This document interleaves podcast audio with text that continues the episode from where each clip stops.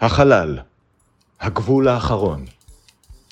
זהו מסעם של עידן זיירמן וארז רונן. משימתם, לצפות בכל הפרקים של סטארט-טרק לפי סדר כרונולוגי, לדבר עליהם ולצעוד בעוז למקום בו אף אדם לא צעד מעולם.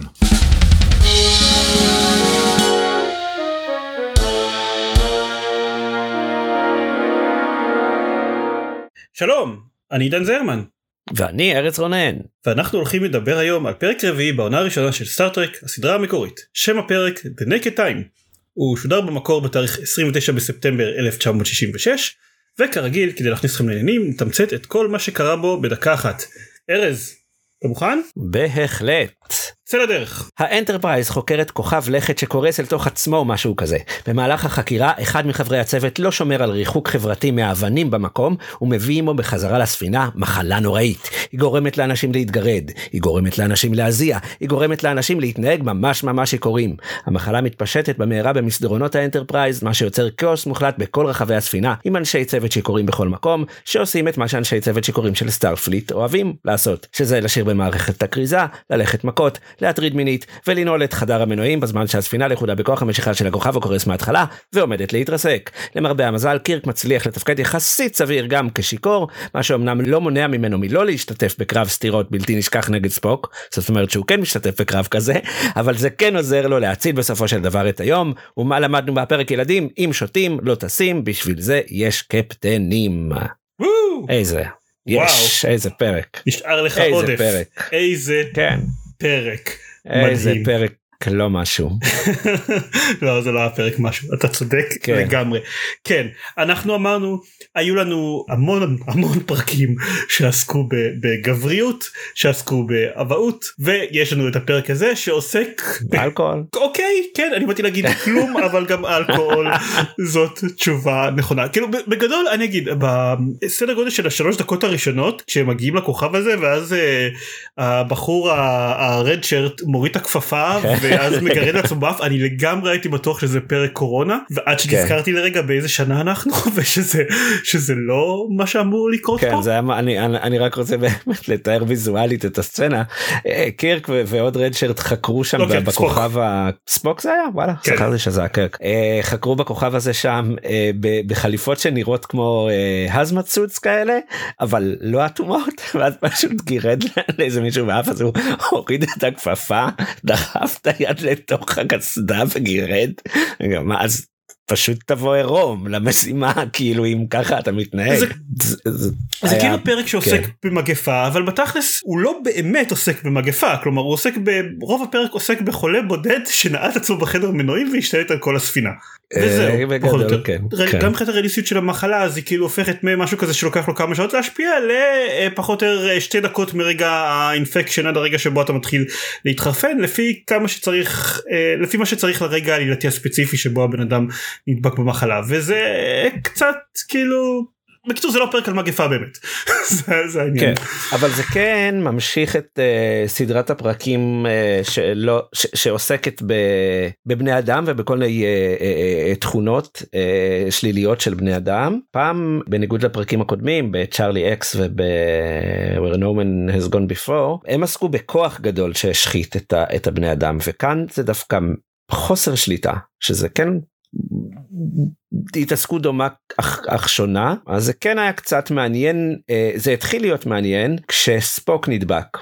כן. וזה זה היה נקודה שבה התחלתי אה, להגיד אוקיי בסדר זה זה לא נורא לגמרי. אני די חושב שהפרק הזה קיים בשביל הנקודה שקרק וספוק נדבקים כי בסופו של דבר אנחנו לכאורה בזה שהם נדבקים אז אנחנו אמורים ככה ללמוד משהו על שתי הדמות האלה בזה שהם לא שולטים בעצמם ואנחנו רואים איך הם איך הם מתנהגים במקרה של קרק לא למדנו יותר מדי כאילו או אין הוא לא יכול אה. להתחייב לאישה כי הספינה היא האישה של חייו בסדר אבל במקרה של ספוק זה כן היה מעניין זה כן היה עשוי כן, טוב. כן זה היה קודם כל זאת הייתה סצנה יפה אה, ספוק הוטרד מינית על ידי אה, אה, האחות אני חושב. כן נרס צ'פל.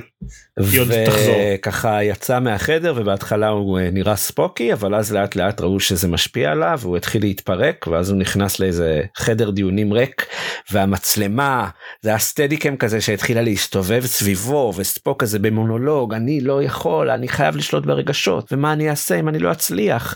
ואני מאכזב את עצמי ואני מאכזב את המורשת. וזה היה נראה שרק לקירק ולספוק המחלה הזאת הפריעה רק הם נאבק, נאבקו בה אה, בשביל להישאר בשליטה באמת ובגלל זה גם רק אז הפרק נהיה מעניין כי כי אז התחילה הדרמה. זה היה קצת uh, מצחיק שבסוף השיאה של הדרמה הזאת באמת הייתה קרב סתירות שנראה כאילו לקוח מסרט של uh, uh, יהודה ברקן אבל אני אפילו לא, לא חייב להגיד שלא יודע עבר איזה שבוע מאז שראיתי את הפרק אני אפילו לא זוכר מה למה הם היו צריכים את הקרב סתירות הזה. כן היה שם משפט יפה שספוק אמר שהקרבה שאני מרגיש אליך קיר כי היא בושה גדולה בשבילי או משהו כזה.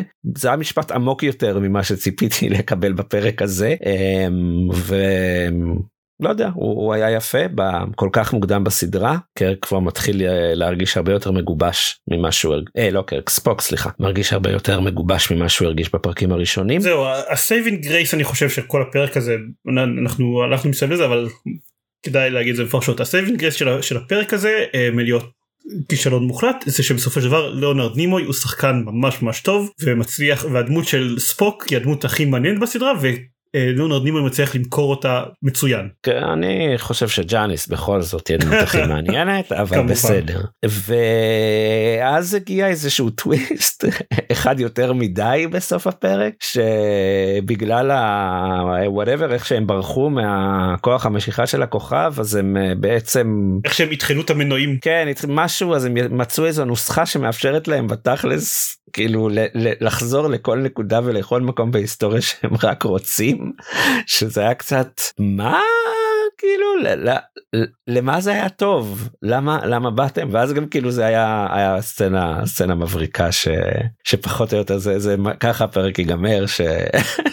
שספוק אומר קפטן הנוסחה עבדה אנחנו יכולים לחזור לכל נקודה וכל מקום בהיסטוריה וקר כזה אה, וואלה טוב אה, נחמד אולי אולי פעם נצטרך את זה. כן. תשים אל השקיעה זה היה מאוד מאוד משונה אה, יש לך עוד דברים להגיד? לא אנחנו יכולים לקרוא עוד לא, שנייה לפינות ובסופו של דבר היה פרק מאוד מאוד מטופש אני יכול להבין את הערך של כל הצוות מתנהג בצורה שונה מהרגיל אם היה לנו מספיק זמן בשביל להבין מה הרגיל של הצוות כלומר את, רוב האנשים כן. הרבה מהאנשים בצוות אנחנו ראינו פעמיים אולי עד עכשיו. הוא לא מספיק יכול לבנות על, על ההיכרות שלנו עם האנשי צוות וגם הצורות המיוחדות שבהם הם מתנהגים לא כאלה מיוחדות כאילו זה לא הרבה פעמים הפרקים האלה עושים איזה משהו שנראה כמו כמו fan fiction לא יודע אני חושב על, על Tabula Rasa מבאפי או הפרק מחווה שעשו לזה ב-The Next Generation שחלק מהקטע זה איך הדמויות מתנהגות בצורה שונה ממה שאנחנו מכירים עד עכשיו ואז זה עושה איזה משהו מצחיק או מעניין אבל פה לא כאילו בסופו של דבר בסדר הם סתם עשו הם התנהגו בצורה שונה הם סתם עשו משהו אקראי ובואו נתמודד עם כן. ההשלכות של זה ועד עד, ש, עד שנמצא חיסון.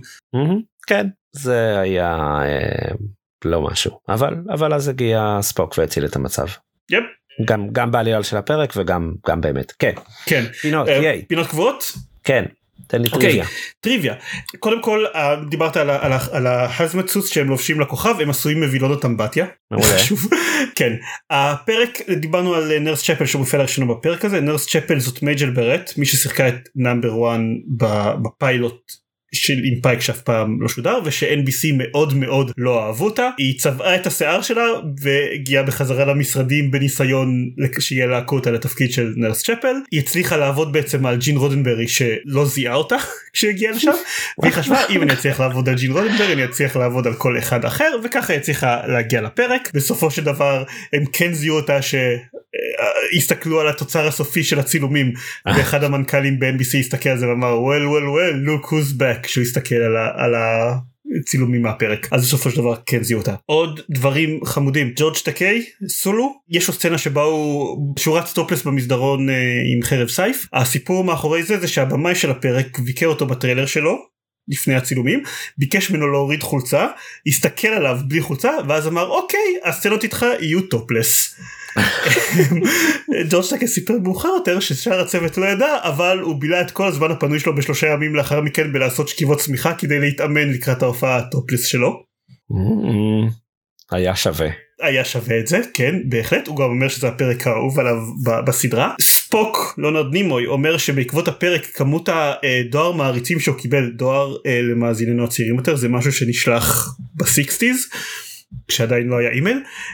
הכמות הדואר מעריצים שהוא קיבל זינק מכמה מכמה עשרות לכמה אלפים בשבוע ואני לא מצליח למצוא לזה מספיק מקורות חזקים אז אני לא יודע במאה אחוז שזה נכון אבל הדיבור זה זה שזה היה אמור להיות פרק בשני חלקים שאת החלק הש... מה שהיה אמור את החלק השני שלו אנחנו נראה מאוחר יותר בעונה ומערב מסע בזמן מה שהופך את הסיום המוזר של הפרק לטיפה פחות מוזר אבל רק טיפה.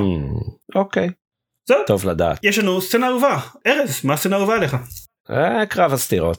אוקיי יפה הסצנה האהובה עליי זה אה, סולו מתהלך אה, טופס במסדרון עם, חפת, עם uh, חרב סייף. הגיוני. זה היה מאוד מאוד כיפי. כרגיל אתם יכולים להצביע בפייסבוק שלנו על מה הסצנה האהובה לכם בין שתי אלה או להגיד לנו כמה אנחנו טועים. שאלה מטופשת? כן. אוקיי. ארז אם אתה היית נועד את עצמך בחדר מנועים של הספינה ושר לכולם בעל כורחם איזה שיר היית שר? קפטן ג'ק מפליג למרחק.